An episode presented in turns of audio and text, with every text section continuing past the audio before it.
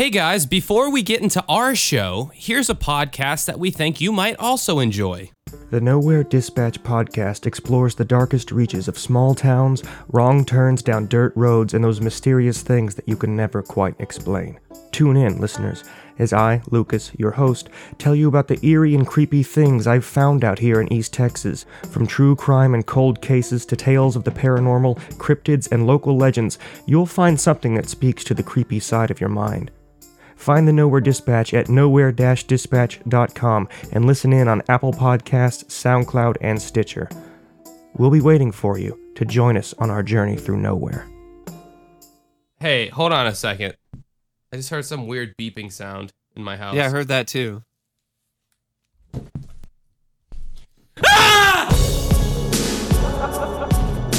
All right, what's up, everybody, and welcome to episode number 78 of Uncovering Unexplained Mysteries for Saturday, January 13th, 2018. I am here with my co-host, Mike Brizzle. How are you doing, Breezy? I'm doing good. It's a mystery to me about the weather here in Vancouver, Washington. I'm not used to this in winter.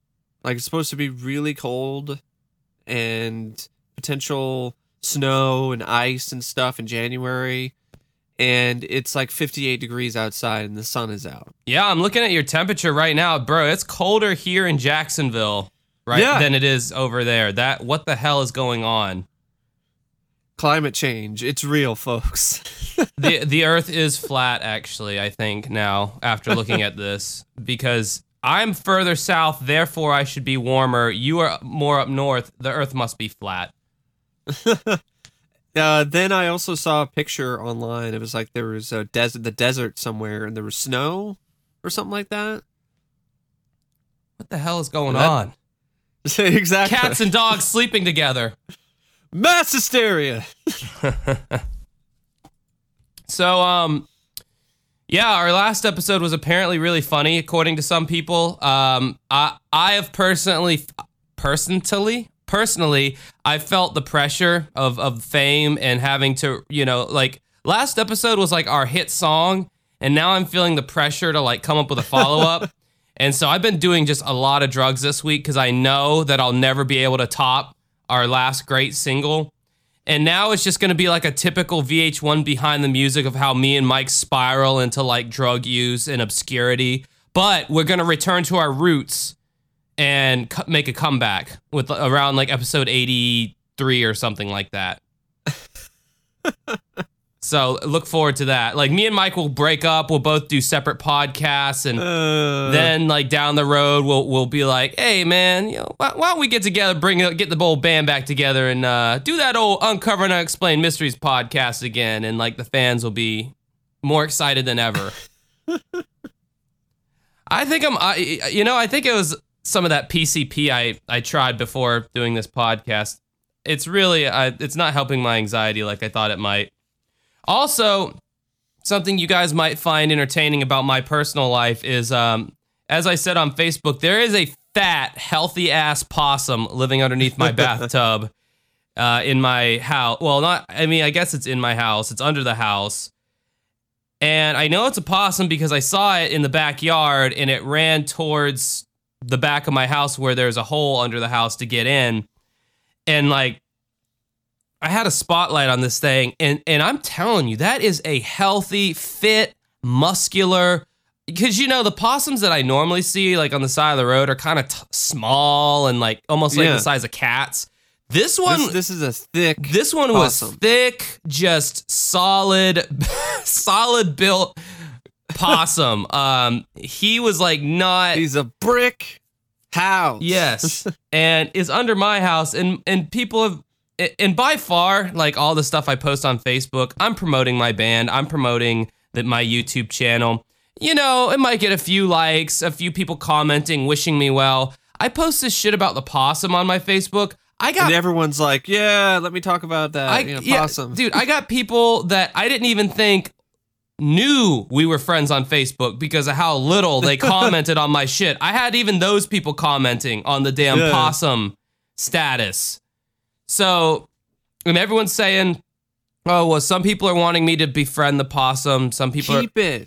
Yeah, some people are wanting me to feed it, make it a pet. Yeah. Walk it around the block. They're wanting me to do all these various things, and some people are even saying, well, what's the big deal? The big deal is I have a bathtub much like anybody else. It's kind of that the metal or porcelain, whatever the fuck bathtubs are made of. I think it's metal, right? I don't know. Mine's made out of like plastic or some shit. So, yeah, the one that my parents' mobile home is made out of plastic as well. But this one's that metallic white, whatever. It scratches underneath the bathtub, and you just hear this scratching noise coming from my bathroom, almost like there's something in the bathtub. And you pull the curtain back, and there's nothing there. And psychologically, that would be pretty rough. Psychologically, it's a weird thing because, like, literally, I thought one night, I thought I heard my front door to my house, and I live alone, folks. Need I remind you? I thought I heard my door open and then shut, so I grabbed my bat and I darted into the living room, and there was nothing.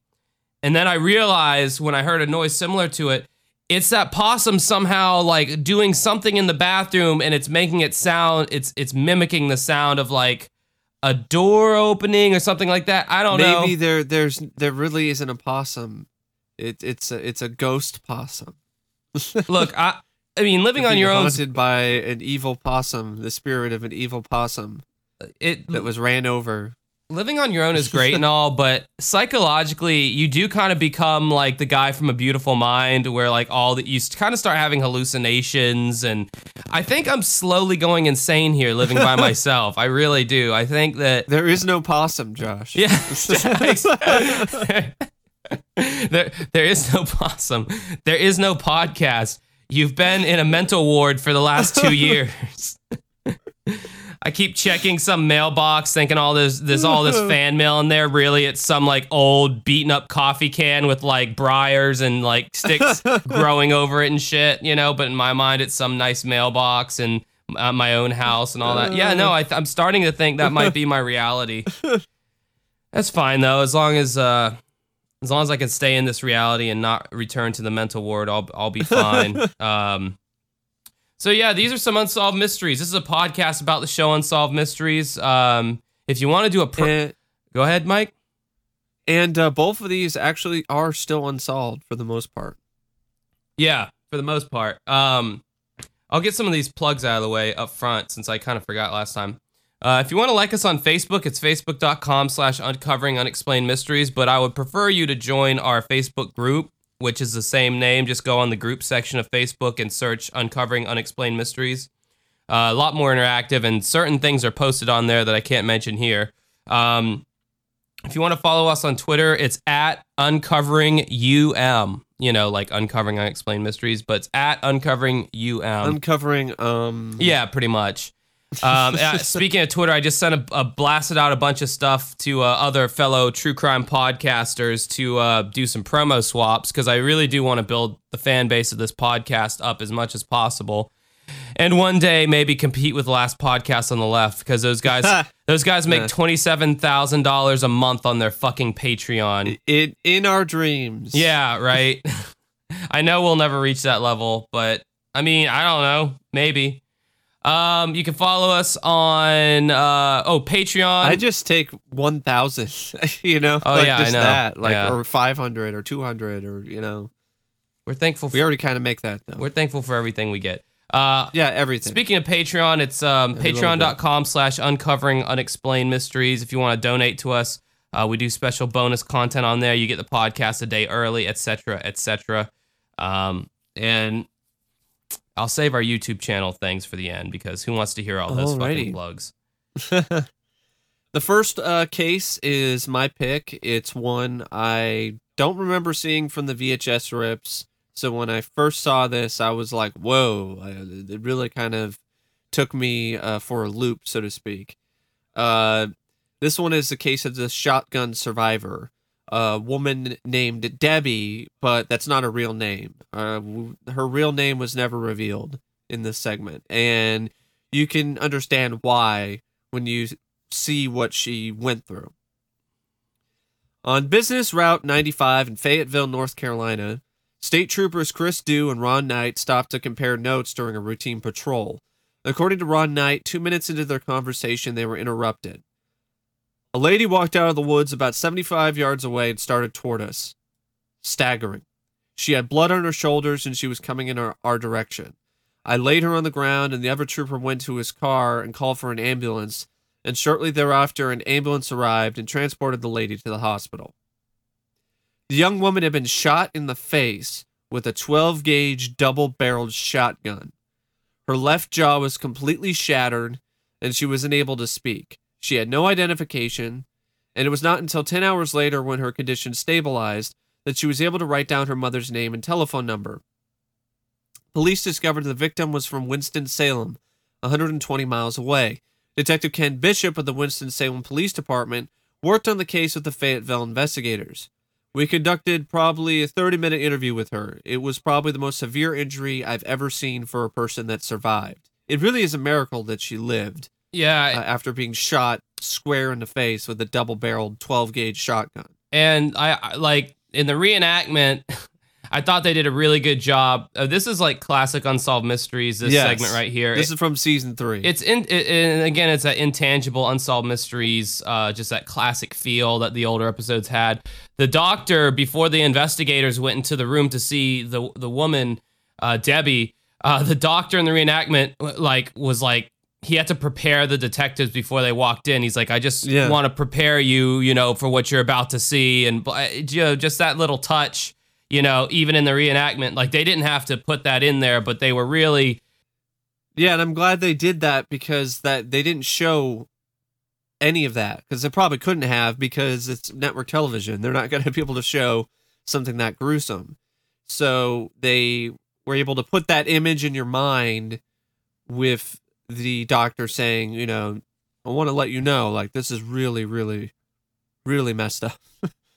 Yeah, I mean, they might have been able to do something with that, but like that's yet another thing I wanted to mention is just the kind of the classiness that the show had, because it's like, yeah, they do show some gruesome things here and there, but it's never to the point of like shock and awe, vulgarity, kind of thing like that. I feel it's like not grossed out or anything like that. Yeah, I feel like they only show it when it needs to serve the story, and like showing this chick with like her skeleton face kind of sticking out would not have really served the story. It would have just been more of a shock and like disturbing. And you're right, they probably wouldn't have been able to show it, but yeah, I just thought they did that reenactment really good because the doctor's like, I need to prepare you for this, and yeah, I mean, even the detectives talking about how it was the most gruesome injury he had ever seen. So basically, that's like the whole thing of like what's in your mind is going to be worse than what anybody could ever show. And they did a good job of putting that in your head with this segment because it's like everyone's alluding to and no one's going right out and saying her face was fucked there, but they are alluding to it in so many different ways, which I thought was brilliant. And also, you didn't even get to see her face either. She covered, when she was interviewed, she did the whole shadow. Yeah, the silhouette thing where they black her out. Silhouette thing. Which makes sense. It's a horrible disfigurement, and nobody deserves that, and nobody should ever have to go through anything like what this poor woman went through. Yeah, man, and just from hearing her speak, she was like, or how they catch the person who did this because she needs, and it's like, oh my God, with her speech pattern, I don't even want to know what her face looked like just from hearing how she was talking, like, oh my God, that's so brutal. I gotta say though, she's a strong woman because she decided to persevere after all of that, and I gotta give her a lot of credit for that. Yeah, it's crazy. So, although the victim could not speak, she was able to write down a detailed description of the savage attack and the attacker.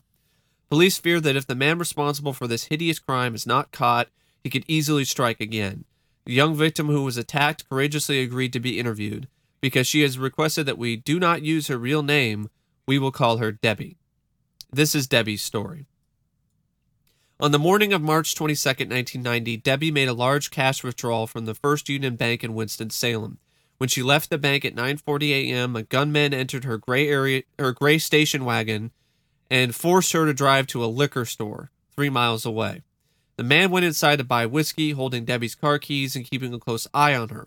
Now, the way that this reenactment is shot is, I honestly have to say, is phenomenal. Really well shot. It's a very tense and really thrilling, but like, I don't know if thrilling is the right word for it, but it's a very tense and suspenseful reenactment. Because imagine if you're in this situation, you're just like, I'm just depositing some money, or I'm getting some money out of my bank account.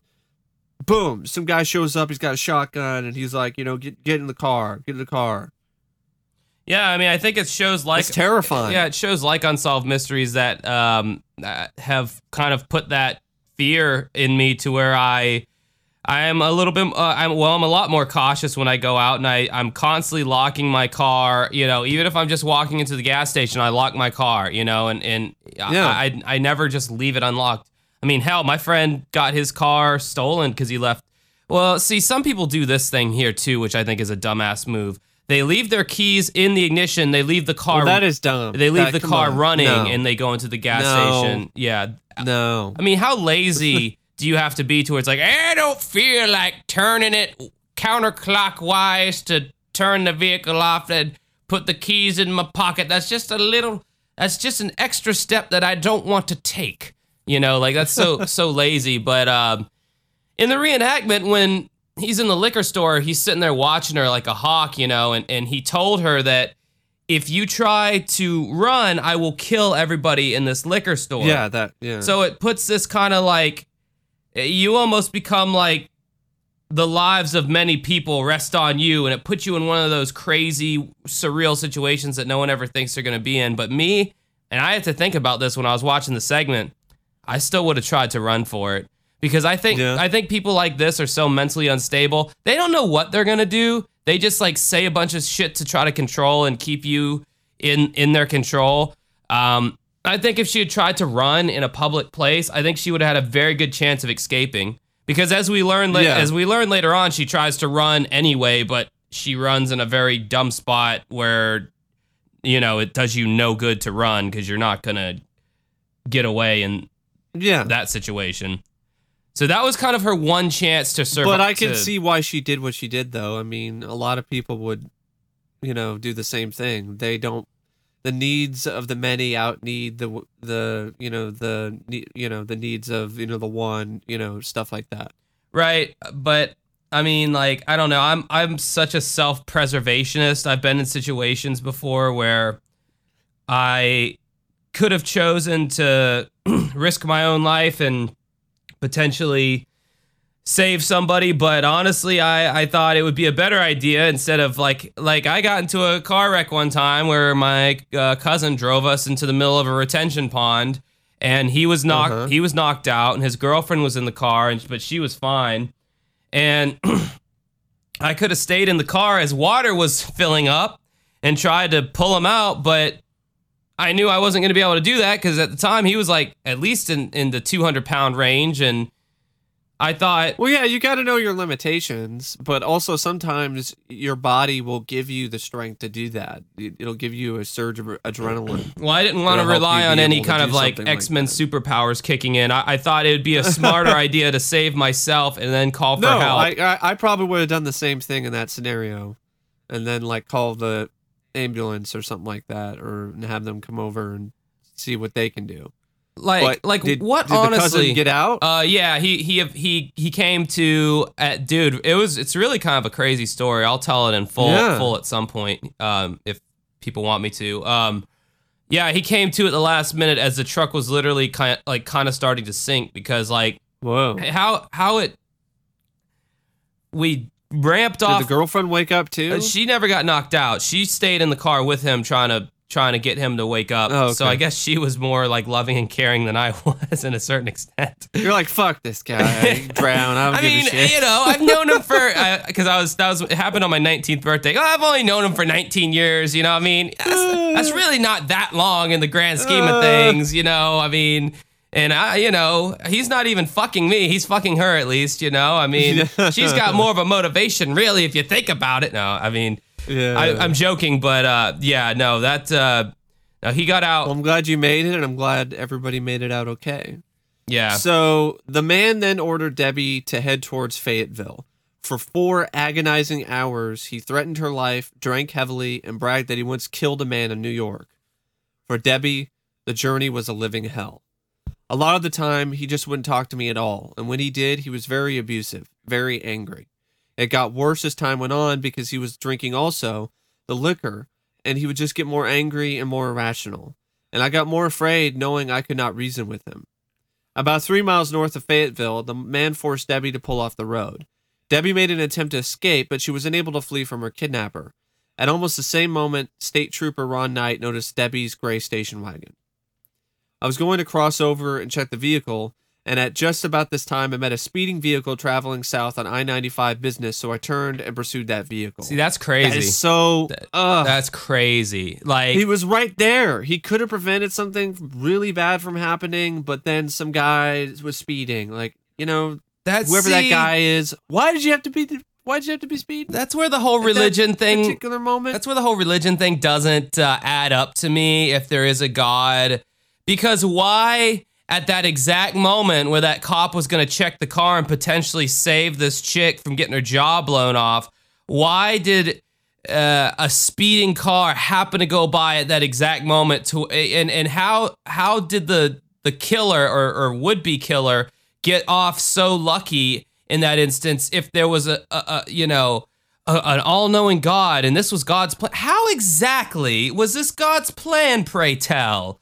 You know, that's just the kind of, that's the part where I have to go, yeah, divine plan my aching ass, you know, that there's nothing divine about that plan. It just happened, as things do. They just happen. That's one of those things that, well, some people would say it's not God's plan then. That's not, God isn't the one that did that. Maybe, you know, it's the plan, you know, of, it was the devil? Satan? Satan? Perhaps Satan? So, about 3 miles north of Fayetteville, the man forced Debbie to pull off the road. He pursued, the cop then pursued the speeding vehicle. Debbie was beaten and sexually assaulted and then left for dead after being shot in the face. Now, the way that the reenactment shot this scene, I thought was really well done. I thought it did a great job capturing what it would be like to be disorientated and like freaked out and pumped full of adrenaline, trying to run away from some guy who's threatening to kill you. I thought the way that they had the camera kind of shaking around, I thought actually added to the reenactment, and it was actually a good use of slow-mo.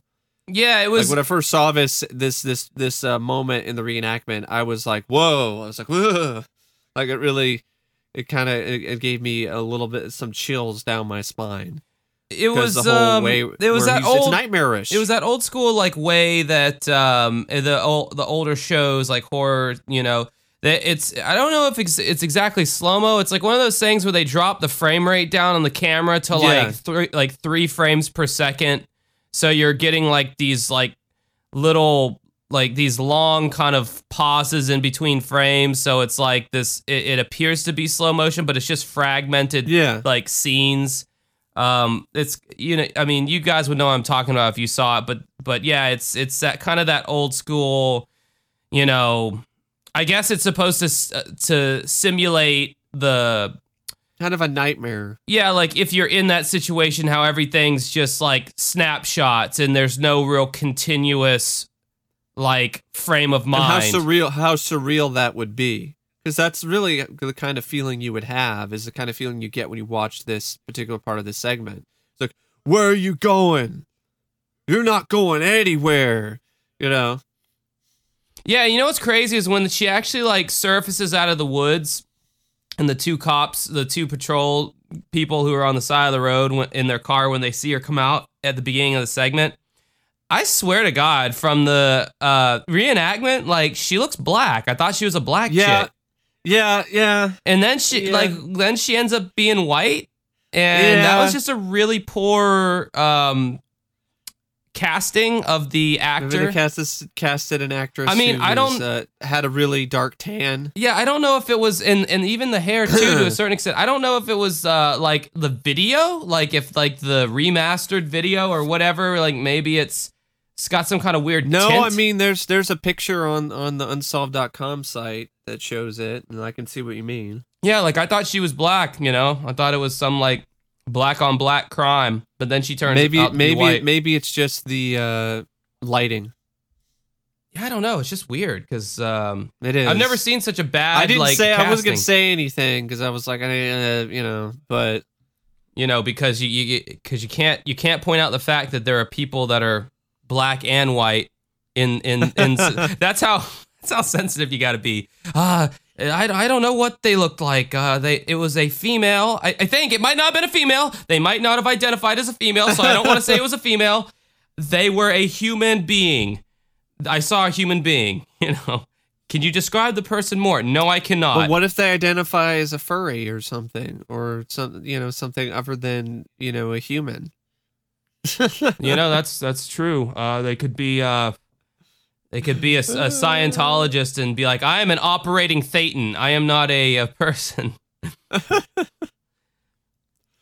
So the next day, Debbie's station wagon was found abandoned 300 miles away in northern Florida. Authorities in Fayetteville investigated the crime scene. Their search turned up a dark blue pea jacket and brown cloth gloves. According to Ken Bishop, both smelled like petroleum. We think we're looking at a person who works around that type of product, and possibly could be a mechanic, somebody who works with greasy, grimy motors, that kind of thing. Possibly even somebody who drives a heating oil type of truck.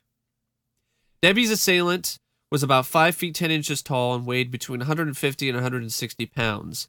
For Debbie, until her attacker is found, she'll never feel completely safe. I'm going to continually feel like he's there. He's out there. I know it's an unlikelihood that he'll try to find me, but it's that fear of him being there, and that he also might hurt someone else. And the guy was never caught.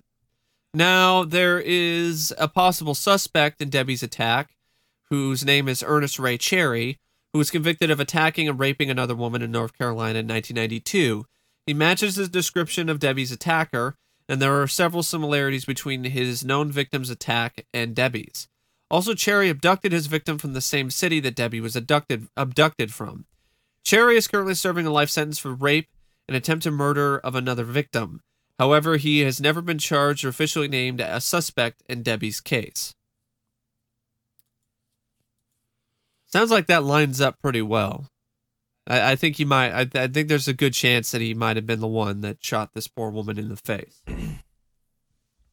Yeah, could be. I mean... There are also cases, though. I saw one recently on the Amazon Prime episodes where this girl went missing, and this one weirdo in the neighborhood got blamed for it because he had, like, her pictures plastered all over his car, and he, like, came to the mom's door, and he's like, I want to be the one to find your daughter, and he was getting all emotional and shit, and everyone's just like, this guy's acting really weird. And then some other girl went missing, and he tried to look for her, too, and he would visit her gravesite. And he had no relation to either of these girls. And so everyone was like, this guy, you know, he's probably the guy. But they had no way to prove it, per se. And he actually ended up suing the state of California for defamation of character because of all the... Because I think, I forget how, it would be a good case to cover.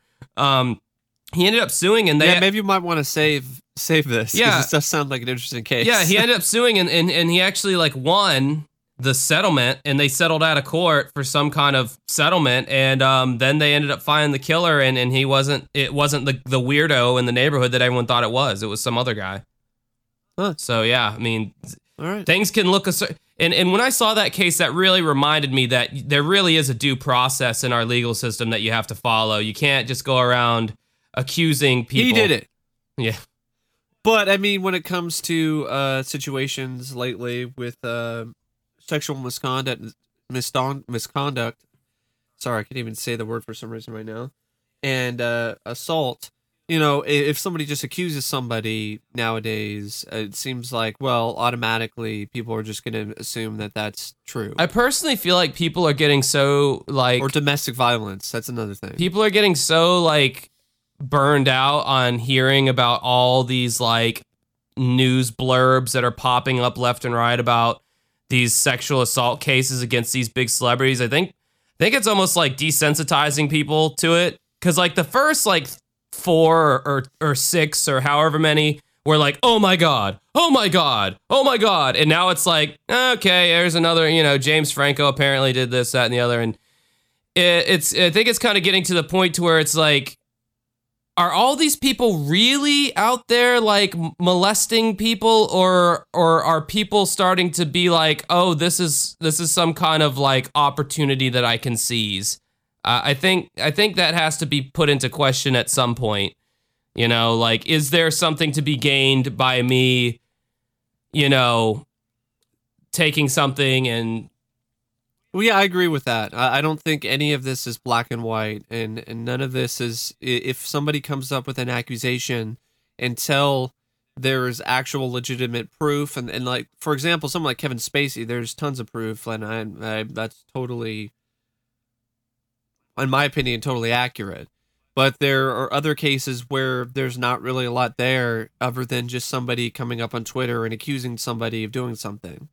So... I think people need to be careful, and I think they need to think for themselves, and I think they need to understand that people are innocent until proven guilty. Right. Because, I mean, the first few, it's like, yeah, you know, okay.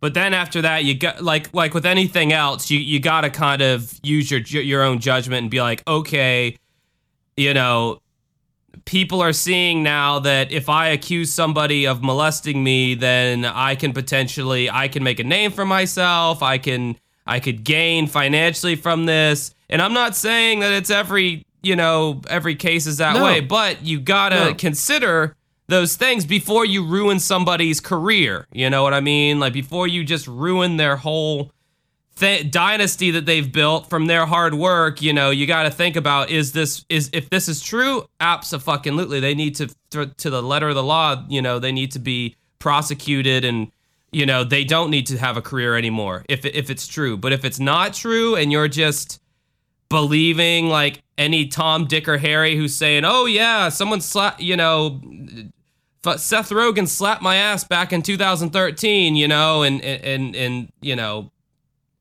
yeah, it didn't happen, and then it comes to find out this person didn't even know Seth Rogen. And I'm not saying Seth Rogen's involved. I'm just using him for an example. Yeah. You know, you gotta use your head. You know, like, I think people are kind of, you know, getting to that point now, because it's just getting a little, it's a cold of outrage. Yeah, it's getting a little crazy at this point. I mean, so and Keanu Reeves understands this, and so I don't know if he does this every time. But there's a great photo that's circulating where Keanu Reeves has like a little photo shoot with like these two women, and his arms are around them, but his hands are like not touching their, you know, behinds or anything. His hands are just touching the air. So it's like, I'm not touching you. I'm not touching you. Yeah, dude. I mean, like, that's like I said, like, or I was listening to Bill Burr's podcast, and he's like, you know, anytime you talk to a girl now, you need an attorney with you, you know, like, you know, just to be on the safe side. And look, you know, talking about outrage culture, because I know it's, even bringing this topic up is going to get people like heated, but I'm not like defending anybody.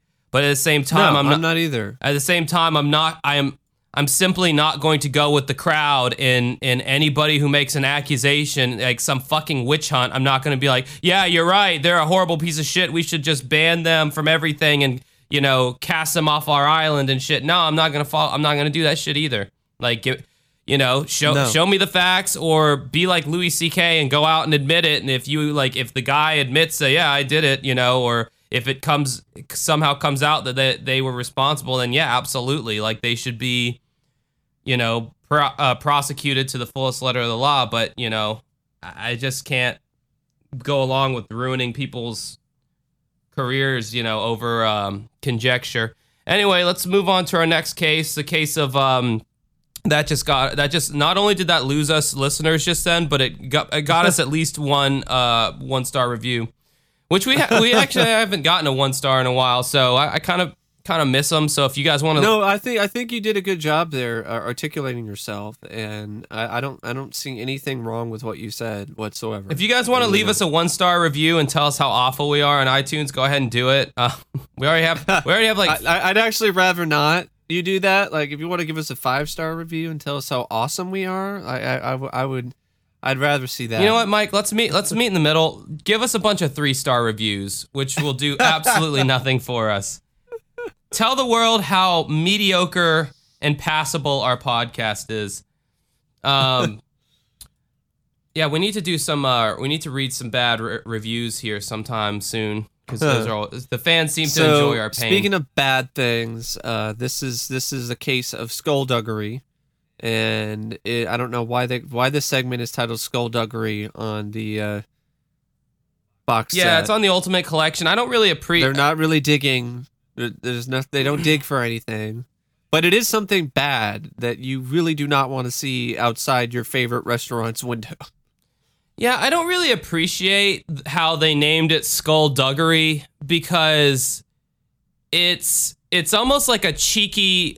Because the definition of skullduggery is underhanded or unscrupulous behavior, trickery, something like that. It's an old, antiquated English terminology that nobody uses anymore.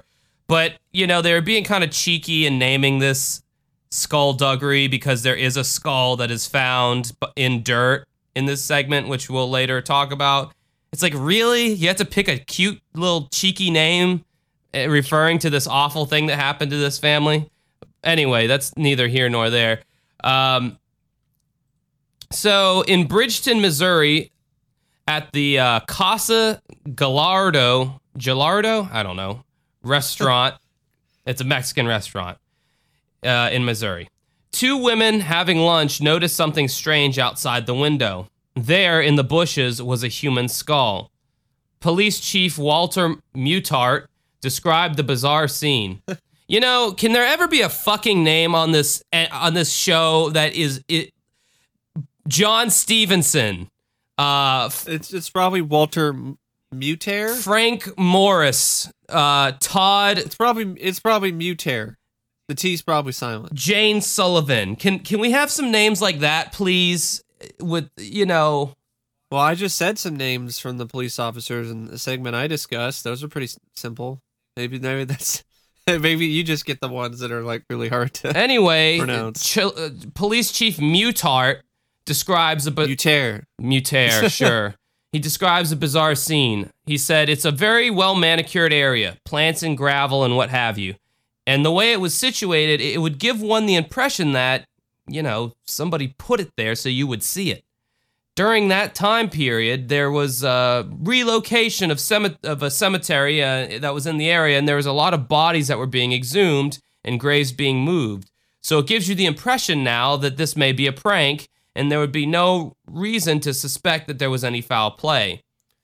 Now, I gotta say, the actresses who are reacting to this skull, I thought it wasn't quite believable enough for me. Like, if I saw that, I'd be like, holy shit, what? Is that a skull?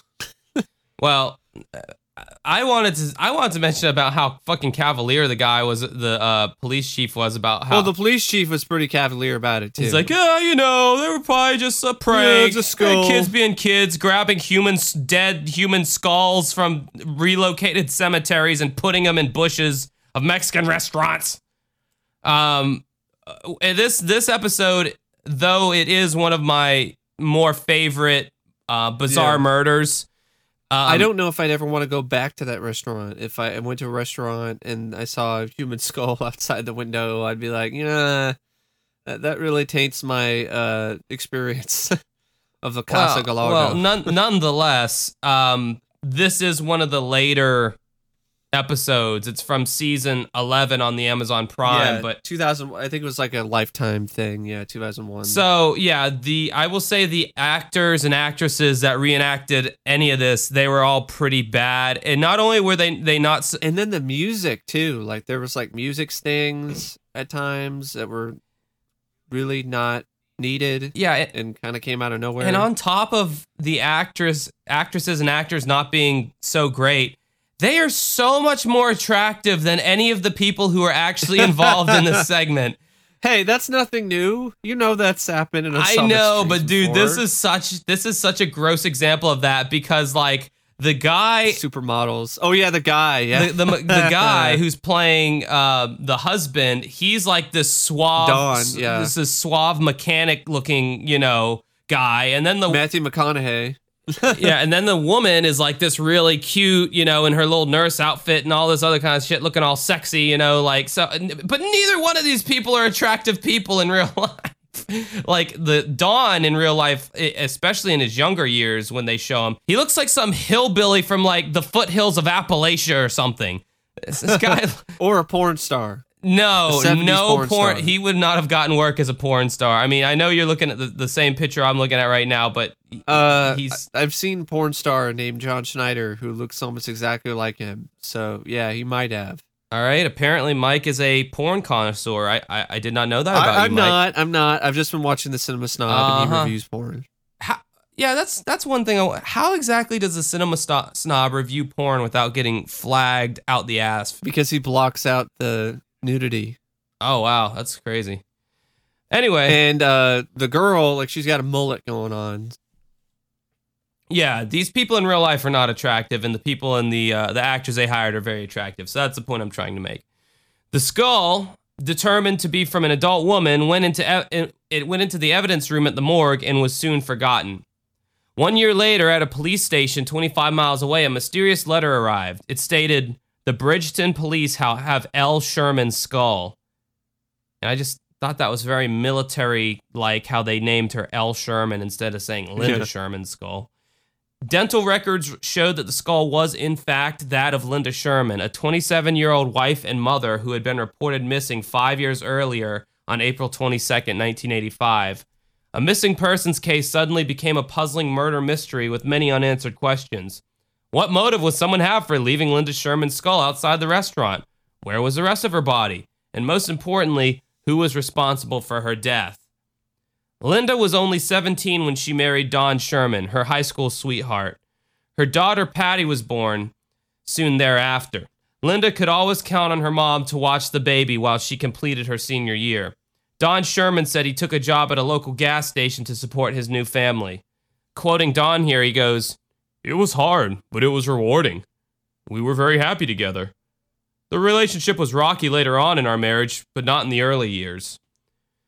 Money problems and working opposite shifts at their jobs strained the relationship. During the 10-year marriage, Linda took Patty and moved out several times, but the couple always reconciled." According to Linda's older brother, Dennis Lutz, Don was obsessed with knowing Linda's every move. Quoting Dennis here, "Don was very possessive of her. She said, 'When I get off of work, if I'm not home within 5 minutes, he wants to know what's going on. Who are you seeing? What are you doing out that late?' He was always hitting her, and things just weren't right." Well, what the fuck were you doing, Dennis? Just sitting around letting it happen. No, I'm just joking, Dennis. He was just being a menace. Yeah, that was good, Mike. Mike always on time with the jokes. Linda told her family that she was afraid of Don's violent temper. And after seeing this guy in the interview, like, because Don, to his credit, he did show up to be interviewed for the show, which always gives someone a little more credibility in my book, that they have the balls to, like, show up and, like, give their side of the story. He definitely has that slightly annoyed attitude the whole interview. Like, he's slightly annoyed to be there. He's slightly annoyed that people are... That's especially evident when he's talking about, like, what might have happened to her near the end of the segment. Yeah, that's kind of a classic line. Probably dead. So, according to Sam Miller, Linda's brother-in-law, Linda once got a restraining order to keep Don away. Quote, "She'd already made the decision to move out. She had filed for divorce. She had definitely made plans to start a new life. On April 22nd, 1985, Linda left her night job at around 2 in the morning. Oh, girl, I can relate to you with them night jobs. Don Sherman offered his account of that night. "She didn't come home from work until about 3 in the morning. We got into an argument about the fact that she wouldn't tell me where she'd been, and we stayed up until at least 4 a.m. in the morning discussing that." Huh. I love the euphemisms there. discussing that. We discussed it. Yeah, no. If this guy has a temper that you guys are, you know, talking about, you know, if she works until 2 and she doesn't get home until 3 and she's not saying where she was, yeah, I'm sure they were staying up until 4 in the morning having a very civil discussion. No, they were shouting at each other. Yeah. It was a red jumpsuit apparatus video waiting to happen. Do you feel like a man as you push her around? You remember that song, Mike? No. Hey, girl, you know you're driving me crazy. Anyway, they're a band from Jacksonville. They got kind of big, I guess, in the 2000s. Anyway, Linda was lying on the sofa later that morning when her daughter Patty left for school. Quoting Patty here, she always took me to school, but my dad took me to school that day. And I remember her laying on the couch with her face to the back of the couch, and she didn't get up. She didn't kiss me goodbye. She didn't say anything to me. She was just laying there. That would be the last time Patty ever saw her mother. Don claimed that when he returned to his house that afternoon, Linda was on edge. When I came back home, Linda was still there. She should have been at work by then, and she was mad because she was running late. Don says Linda drove off at about 6 p.m., but there were no witnesses that saw her leave. Linda never arrived at work and never returned home. Don claimed to know nothing about her disappearance. When she didn't come back, I assumed it was typical of the previous times that she had left, and I thought that she took off with somebody. Linda's brother, Sam, knew that Linda had met a violent end. We knew that if she left, there was no way she was leaving without her daughter, and the daughter was still at home, and so there is definitely foul play. Linda's parents insisted that Don go to the police station to file a missing persons report. Meanwhile, Sam and Fran searched frantically for Linda. On a hunch, according to Sam, they headed to the local airport. As we pulled into the short-term parking, why, there was Linda's car sitting right there. We went to look inside the car, and we could only see her school books and her hat and everything. So we contacted the airport police, and they came, and the car was locked. But they tried the trunk, and the trunk was open. They said, we fully expected to see Linda to be in there, and she wasn't. It's kind of a weird thing for them to expect. Why would you? I'm just expecting the dead body to be in there. I mean, I could say, I can agree with them. I might that thought might have passed my mind if I was in that situation for sure. I maybe would have kind of expected it. I don't, especially since I've seen so many episodes of Unsolved Mysteries and finding, you know, dead bodies in trunks. So yeah. Yeah, exactly, right? Yeah, yeah. Because of Unsolved Mysteries, I would have fully expected to see a dead body in there. So Don claimed that he saw Linda with another man in the days after her disappearance. He said that she drove past him in a van and she quickly ducked out of sight. Don's sighting was the last time anyone reported seeing Linda. The man. This whole, like, I'm not trying to, you know, throw out accusations about Don, but I mean, out of all of the prime suspects, he definitely does seem like the one who could be the one that has the most potential to have done what some of the police think he did. I'm not going to say he did it. I'm not going to say he for sure killed Linda, but it's one of those things where his story sounds a little bit too good to be true to me. Like, he was saying something, well, she could have left with some other guy. And then I saw a van and down by the river and there was this guy and I saw Linda and she quickly ducked, you know, so when she saw me, and then I never saw her again. It's like, really? That was in the reenactment. That was one of the most delayed duckings I've ever seen. By the way, I was like, ugh. The van goes by and she's just sitting there looking at him for like a good 3 seconds, and then she ducks. You know, it's awkward. It's like she just looks at. I could just imagine like the close up of her face, like darting, her eyes darting. He sees her, and then she's like, You know, that's honestly how they should have shot that. I mean, I know it probably wouldn't have been as mysterious if they shot that way, but I mean, it would have conveyed the seeing him and then quickly ducking better if they had shot it from inside the van from her perspective. Yep. Like she's driving down the road, looking out the window, and then all of a sudden she sees him and then she ducks quickly. And then he sees her. You cut back to him seeing her, and he's like, what? You know what? I'm gonna email. Huh? I'm gonna email Kevin O'Brien, the director of cinematography. I'm gonna give him some notes on that. He might not have done the DPing for this one. And he most certainly would send me an email back telling me to go fuck myself. Which, fair enough. Yeah. As far as Don being the the most probable perpetrator in this case. You got to look at motive, means, and opportunity. He definitely had the motive. He was a hothead. He was jealous. He was constantly, even in the Unsolved Mysteries interview, he was constantly accusing her of having an affair. He was flying off the handle when she was an hour or however long it took her to get home. He came across as being overly defensive in the interview. Yeah, so he had the motive. I think he looked like a pretty tall, slender guy, so he had the means. If he wanted to kill her, probably could have done it.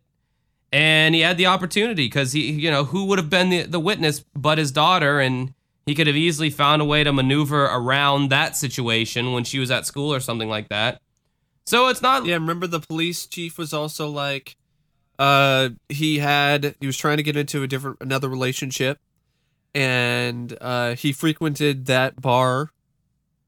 Yeah, and he needed proof, I guess even though she was missing, he probably wanted to finalize some kind of a divorce, and he needed proof that she was, in fact, deceased.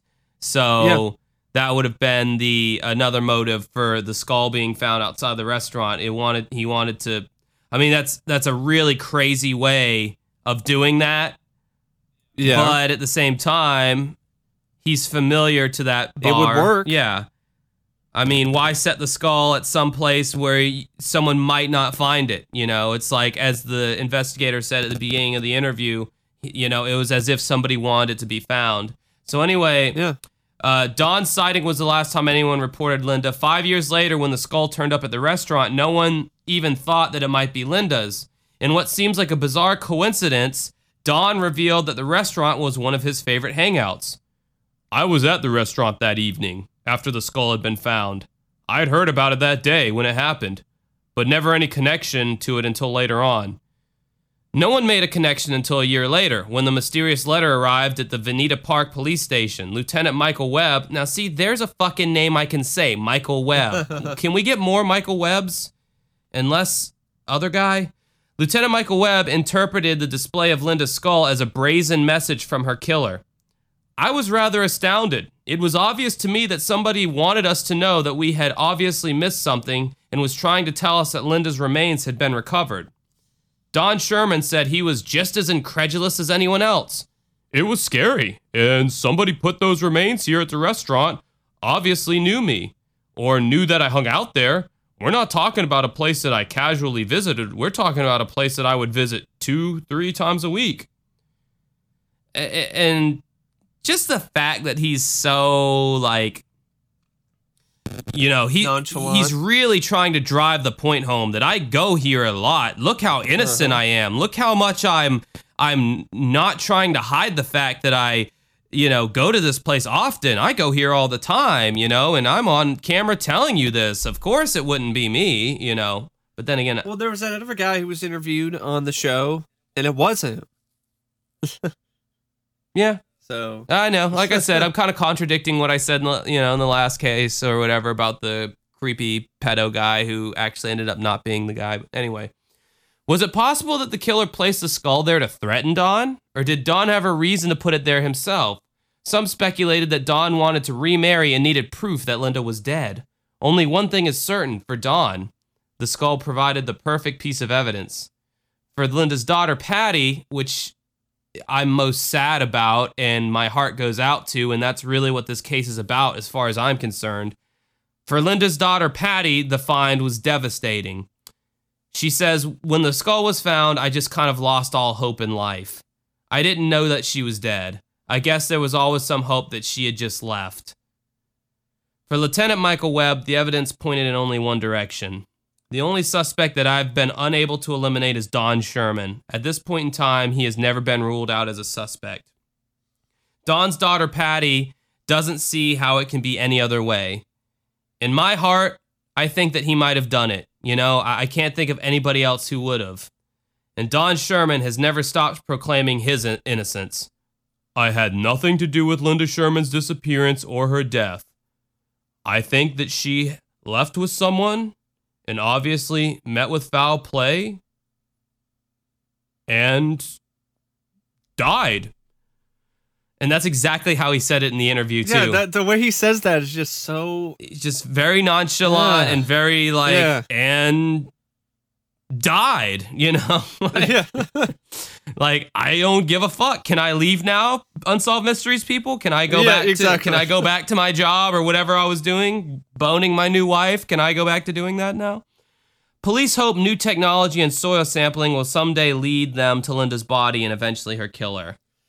There's a little bit of an update here, but not much. Police later sent cadaver-sniffing dogs and a search team to Perryville, 75 miles south of St. Louis, where they believed the body was buried. However, no traces of Linda's remains were found. One of Don's ex-girlfriends has claimed that he confessed to killing Linda. However, there has not been enough evidence to charge him. Police Chief Michael Webb passed away in 2009, and Dennis Lutz, Linda's brother, passed away in January of 2016.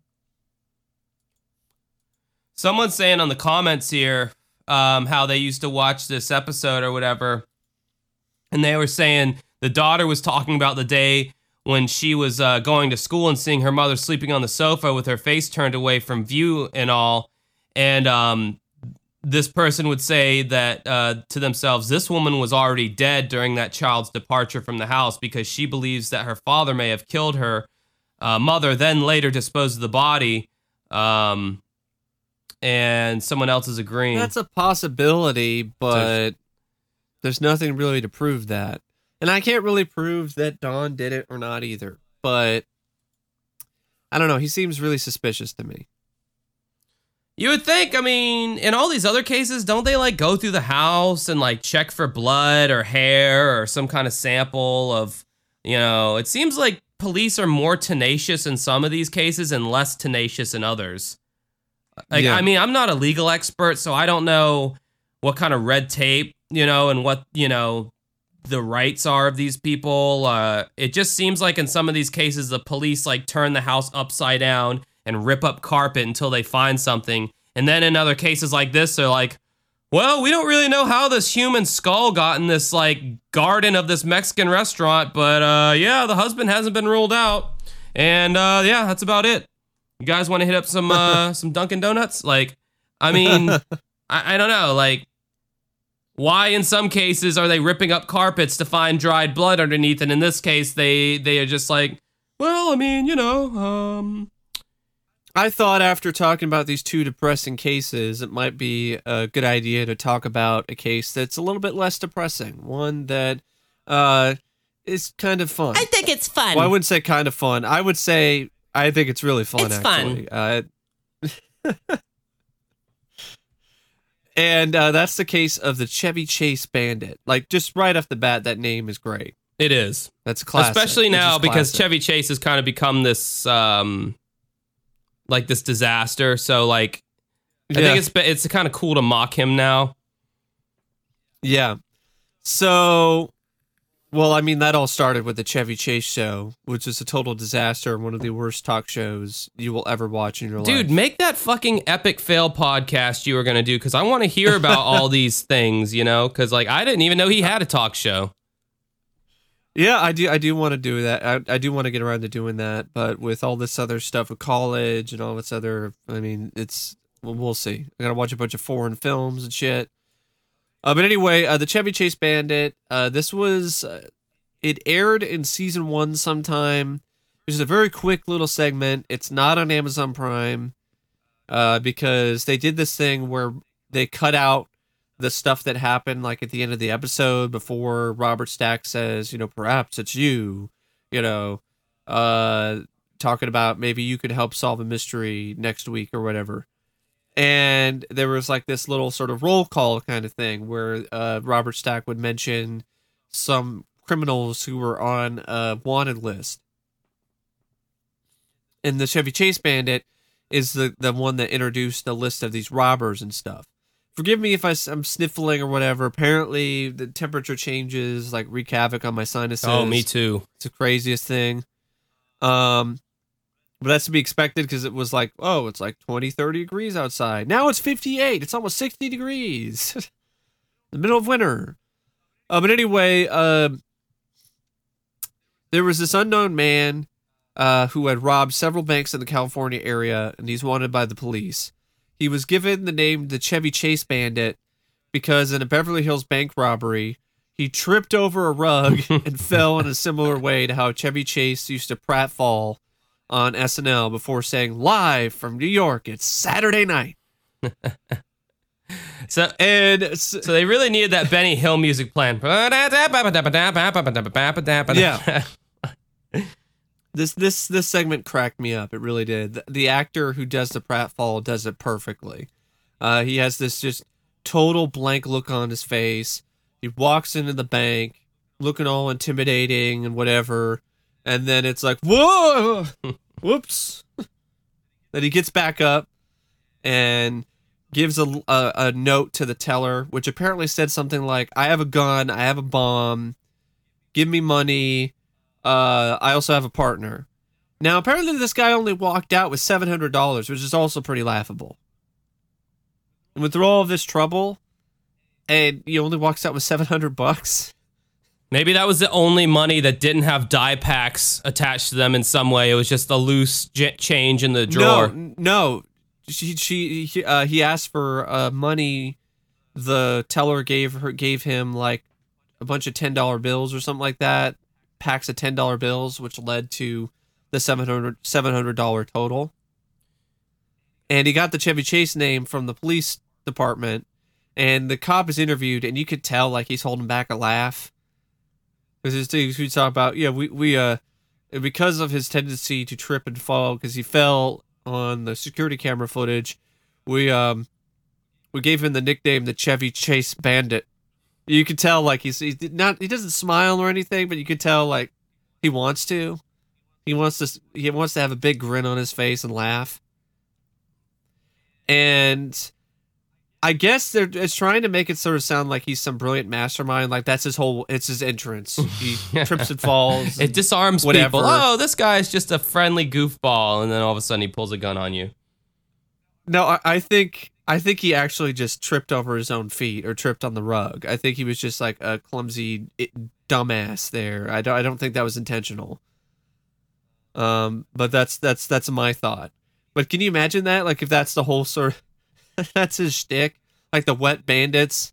He's a Chevy Chase Bandit. Yeah, that's trips and falls. That's, and I just thought it'd be a fun thing to mention because I might post like a clip or something on the Facebook group or whatever, or a GIF, because it honestly is something you have to see to really appreciate it. Like it is a really great, funny pratfall that the guy does. And it doesn't really seem like it's even like he just falls and then he gets up rather unnaturally. So maybe it was all just a plan. Like that's his whole plan. You know what I'm going to do? I'm going to rob this bank, but you know, I need a trademark. I just watched some SNL reruns. I really like Chevy Chase. I'm just going to do that. So I'm going to walk into the bank and I'm going to do a pratfall. And I'm going to say, "Live from New York, give me all your money." Chevy Chase is somebody who really fascinates me because, like, that guy's fall from grace was so, like, crazy to me. Because, like, he was... Yeah, it was precipitous. It was just, woof. He was so big in, like, the 70s and 80s. And, like, the National Lampoon Vegas or the National Lampoon Vacation movies are some of the best movies, like, comedically out there. I would say the last film that he did that I really liked was Nothing But Trouble, which is a film that I think it's a movie you got to watch more than once, because the movie I didn't really care for the first time I saw it. I just thought it was weird and dumb, but the more times I saw it, I'm like, this is actually kind of clever, and it's a nice black comedy, a nice dark comedy, and actually a lot funnier and a lot more inventive than it gets credit for. When was that released? And then after that, 1991. Oh, wow, damn. Like almost 3 decades ago. Yeah. So then after that, it was just in my opinion, he just fell off the face of the earth. He did Cops and Robertsons with Jack Palance, Man of the House with Jonathan Taylor Thomas, and Vegas Vacation. I didn't mind, but I would say I definitely liked that more than European Vacation. European Vacation I thought was a huge letdown, but it's not on par with Christmas Vacation or Vacation. Like, I heard he's like... And then the talk show. I think that's one of the biggest things that really caused his fall from grace is the talk show. And was that later in the 90s or... Yeah, it was in the mid-90s around there. Was he trying to like occupy the same stratosphere as like Carson and Leno and all that? Yeah, and Arsenio Hall and stuff like that, and it was just a total bomb. And then he started becoming a regular on what, Community was it, or Parks and Rec? One of those shows? I think it was Community. And I heard he was just an extremely huge douchebag on that show. Like, nobody liked working with him. Well, I think he's a huge douchebag in general, apparently. But his personality, it seems to work when he's like, he's a great comedian when it comes to his deadpan. He's one of the best deadpan comedians out there. I mean, Fletch is a prime example of that. And it's just one of those things where I guess he was a huge douchebag, but I think as years have gone by, I think he's kind of softened up a little bit, I've heard. Like, he's kind of gotten the point that he's no longer this big star and, you know, it just needs to kind of go with the flow and not be such a dick. True that. But yeah, apparently this guy was captured because the segment aired a second time. A viewer recognized the bank photos of the Chevy Chase bandit and contacted the FBI. Identified as a man named Bernard Strick, the bandit was arrested on April 26, 1989 in Marina del Rey, California. Bernard Strick died in 2013. Well, he gets a mention on this podcast, and he was on Unsolved Mysteries, so as being one of the probably most comically capable robbers. Although, I think there might be others out there, too. I don't know. I'm out of gas, personally. So that's the end of the podcast. If you would like to find us on YouTube separately, but equally, Mike is youtube.com/OCP Communications. He does movie reviews mainly. What's the last video you put out, Mike? I just put up a rant on the film Rough Night, which I felt was the worst comedy of 2017. Also, that video is in 1080p and in 60 frames per second. Oh, did you get a new webcam, right? Yes, I did. Oh, I figured out how to get it to work. I want to check that out. I want to see you in HD. You can find me at youtube.com/dancingwithghosts. My most recent video, which I put out like 2 days ago, it's actually on the Uncovering Unexplained Mysteries group. I taste test a bunch of Asian food because... I thought it was great. Thank you. It was really entertaining. Your guest was great, too. She had great chemistry with you. The lovely Stephanie. Yes. The lovely Stephanie. And the durian was a disappointment, but it sounds like the one you got was not really, the typical durian or something. It's like this big ass bowling ball size spiky fruit, and it's literally the weight of a small bowling ball. So you try to pick it up, and the spikes dig into your hand. You can barely even maneuver the fucker. And it's supposed to be one of the smelliest, most pungent fruits out there. And ours really wasn't that smelly, but God, did it taste weird. So if you want to see that video, you can go to youtube.com/dancingwithghosts and give it a little looky-loo. And give me a subscribe and a thumbs up while you're there, just to give me a nice pat on the ass and tell me that I'm doing a good job. I need that kind of validation in my life. Anyway, though, for me and Mike, that's all the time we have for this week. We will see you next week. Bye. See ya.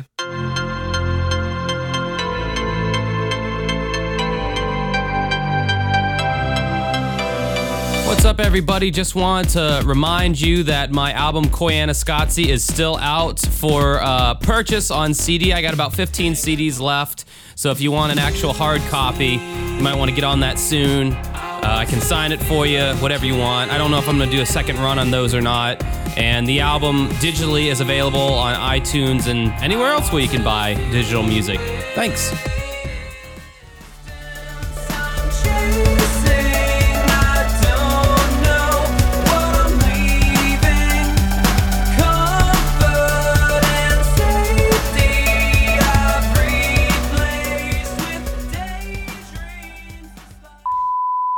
My girl wants to party all the time. All right. Why you would choose that, I don't know, but... I know you don't like that song. Oh, okay. Thank you. I appreciate the punishment. All right, let me get my shitty levels up. I'm not a big fan of it either, but it's better than Eddie Murphy's Put Your Mouth on Me, or the duet he did with Michael Jackson, or the horrible love song he did. Oh, my God. That just goes to show you, if you get to a certain level of fame, like, you can just do whatever the fuck you want, whether it's good or bad. Yeah. But seriously, Josh, if you listen to his other music, you'll have some respect for Party All the Time. You'll be like, you know what?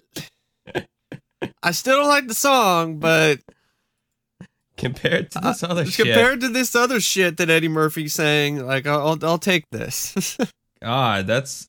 I mean, I don't know what I should be more surprised at, the fact that I would actually like Party All the Time compared to his other stuff, or the fact that you know so much of his other stuff that you can say definitively that Party All the Time is the better song.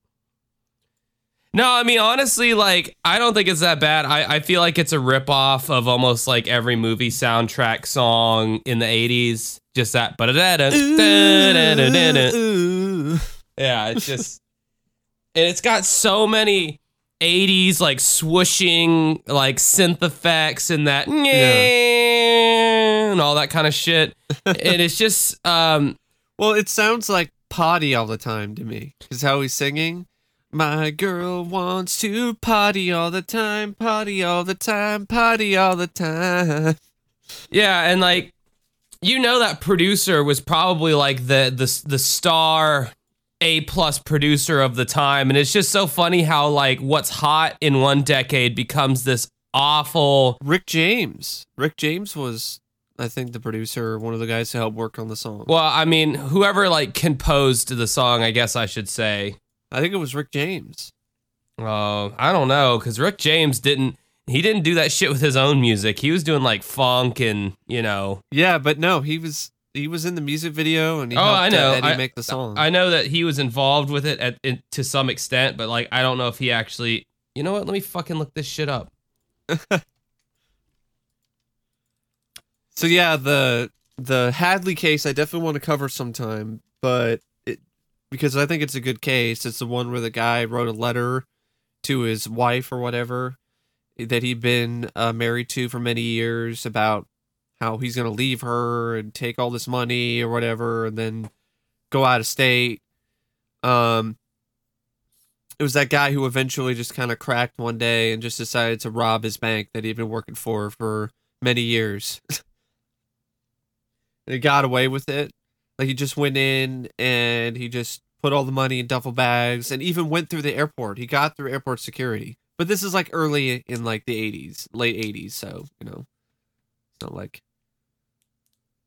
Okay, so the song was, it was written and composed by Rick James and Kevin Johnston. Huh. Yep. Okay, whatever. Rick James's line in the song was good, you know, like the one sparkling little gem in the song. Party all the time. Like, that sounded good, but everything Eddie Murphy did was... Eddie's not a good singer. No, not really, no. I can't believe the excessive use of the word faggot in his his HBO special back in, like, the 80s or whatever. Like, he was saying that shit left and right, you know. And then this faggot came up to me. I was like, "Yo, faggot." And I'm like, and everyone's just, like, laughing and shit. And I'm like, "Oh my God, that would never fly nowadays." Nope. Apparently there are millennials who are getting triggered by Friends now. Hey, hold on a second. I just heard some weird beeping sound in my house. Yeah, I heard that too. Ah! What? No, I'm just fucking with you. I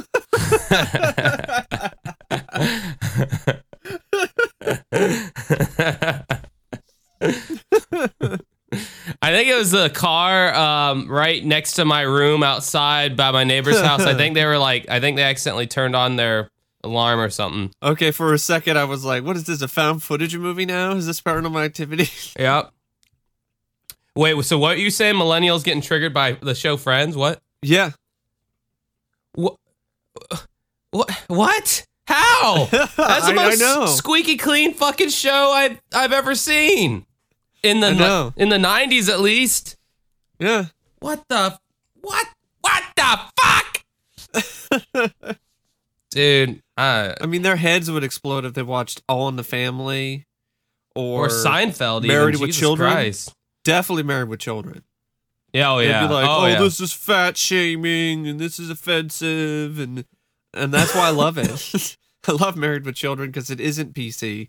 The show is even funnier now than it might have been back then. It still probably would have been hilarious back then, but it's even funnier now because of just how over the top politically correct a lot of things have gotten lately. There's something comforting about listening to somebody else say all this kind of stuff because you know that you're not going to take the heat for it, but you still want to hear that kind of comedy and shit, but you're not, there's so many jokes that I had to redo or edit, even in that Asian taste testing video that I did recently, I had to edit out. Yeah, I was wondering if you were going to do it some kind of, potentially offensive Asian. Right. I wanted to do some kind of Asian something or other, because try to do an Asian accent and be, I thought about it, but then I was like, there's just no way. With how fucking sensitive people are, there's just no way you could do that. Although people still get a kick out of Chappelle's, the first sketch that he did on his Chappelle show that really took off was the blind KKK guy. Yeah, I mean. That political correctness stuff, it's really like all those men from China and their ching chong talk need to. Oh, that's just one of the many super triggering things. But see, that was so extreme that it's you would have to be mentally special to not realize that he was obviously doing a send up of those kind of people. I think the subtlety is where you can get away with it. I remember even back then, there was this outrageous thing. And then Chappelle had the wrong kind of people into it. 'Cause he had all these white guys coming up to him going, "Hey man, I love that segment you did about all those, N-words or whatever." And he'd be like, "Now I want to hit you," because that's not what it was about, Exactly. I'm glad this is B-roll footage because no one would know by what the fuck we're even talking about. Dave Chappelle, season 1, episode 1. Go and watch it. Yeah. We should probably get started because I'm going to go see Thor 3 finally later this evening. So going to be there by 6. So. Oh, it's 6. I hate to tell you, dude, it's 6:27 right now. So you're a little late. Over where you are, it is. Oh, the world. I thought the world literally revolved around me. Okay, so what order do we want to do this in? We want to do... I guess we could do Debbie first because it's not as detailed as Linda, right? Yeah, that's fine. And then save Chevy Chase for last. Yeah, because it's a very short thing, but you could see why I wanted to briefly mention it. Because I'd love to make a gif of that guy who just walks falls in. And dude, gets back up. I didn't even exit out of that motherfucker. I had the tab pulled up, and now it just went away of the Shotgun Survivor, bitch. Now I gotta find your message where you sent me. Good excuse Lord. You. I didn't say excuse me, so don't excuse me for me. I did not want to be excused. Triggered. Trigger happy. I got an AK-47. Now you know it makes me feel just right. Shoot to kill now. Shoot to kill. Is that a Weird Al song? It is. Something? It's on Off the Deep End. That was the one song growing up that me and my cousin were listening to by Weird Al. My aunt just did not approve of that song. But I mean, it is a pretty gruesome song, but he's singing it like a Beach Boys song, like a pastiche of a Beach Boys song. So it's it doesn't sound as vulgar as it actually. If you really want to make people like look at you weird, like listen to Albuquerque. They'll be like, "What? Dude, that song's brilliant." Yeah. I know, I know it is, but a lot of other people will be like, what? In my opinion, Weird Al hasn't written an Albuquerque in years, in decade, like over a decade. Like there hasn't been a song that's been like on that caliber. What his original? I liked his last album, but yeah, you know, yeah. I mean, I like the night Santa went crazy, but I think that was around the same time. That was before Albuquerque, but that was a good song. That It's just a commentary on how shitty music is in general in the music world when Weird Al's parodies aren't so great, because it's like he can only work with what you give him. So if there's a bunch of shitty music around, he can't really make awesome parodies of shitty songs. Because I think one of his I'd argue that Albuquerque isn't his last great song, because I really liked the song "The Tour Guide." Yeah, no, it's not his last great song, but like I'm saying, like it was his last like super original like epic song, because I like songs like "Virus Alert" off of Straight Outta Linwood. That's a really good song. Yeah. Lame Claim to Fame, I kind of like. Yeah, because you probably met people like that. Yeah, that's a good one. Yeah, but you know, Albuquerque was just like, I mean, they're Weird Al fans have that song memorized. You know what I'm saying? Like that's. Yeah. All right, we're really getting... All right, let's see what episode we're on. I want to say 68. Or no, 78. My bad. Dude, what the Skipper Dan. I like that one a lot. Dude, what the fuck are we going to do for our 100th episode? And I also like Stop Forwarding That Crap to Me. Oh, yeah, that's a really good one, too. Yeah, I actually sent that song to my mom because she did exactly what he talked about in the song. Stop forwarding that crap to me. Like everything he says in that song is like hit the nail on the head with all those horrible emails people used to. I'd say it was a lot bigger of a problem like 10 years ago. Like I'd say people don't really do that stuff as much anymore. Yeah. But goddamn, now. But I love it because it's a great. It's a parody that's in the style of like Meatloaf or Jim Steinman or something like that. All right, let's get started with this depressing episode. Yeah, I know. It's not with some funny stuff at the end. You know, because... All right. Chevy Chase Bandit. All right, what's up, everybody, and welcome to episode number 78 of Uncovering Unexplained Mysteries for Saturday, January... Are you sure it's 78? Yes, it is 78. Let's start that again. I think I hit my mic stand anyway, so I want to do that. Give it a second one. Speaking of edits, I need to use the restroom real quick, and then I'll be back, and then we can talk about Chevy Chase. All right. 1:11:17. Jeez, Mike's like laboring to like get to the bathroom. You hear him like groaning and shit. He's like, "Ugh, my 80-year-old colon. I'm about to blow it out my ass. Just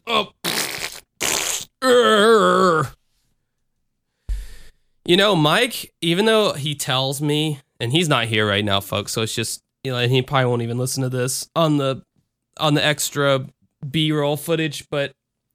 Mike says he's like 28 or 29, but like he has, I think, the personality of an 80-year-old man, like a grandpa. You know what I mean? A grandpa who does not like his routines to be interrupted. And I think that's why me and Mike get along so well, because I myself am also an 80-year-old man with a very youthful voice. So I feel like if we ever did meet in person, we would drink some Alka-Seltzer mixtures, and we would take our Geritol, and I think we would go down to the Moose Lodge and play some shuffleboard. And that's how I think our first encounter would be. So, you know, that's just me, though. He would probably be down for it, too, I would imagine. Live from New York. It's Saturday night. With Will Ferrell, Daryl Hammond, Chris Parnell.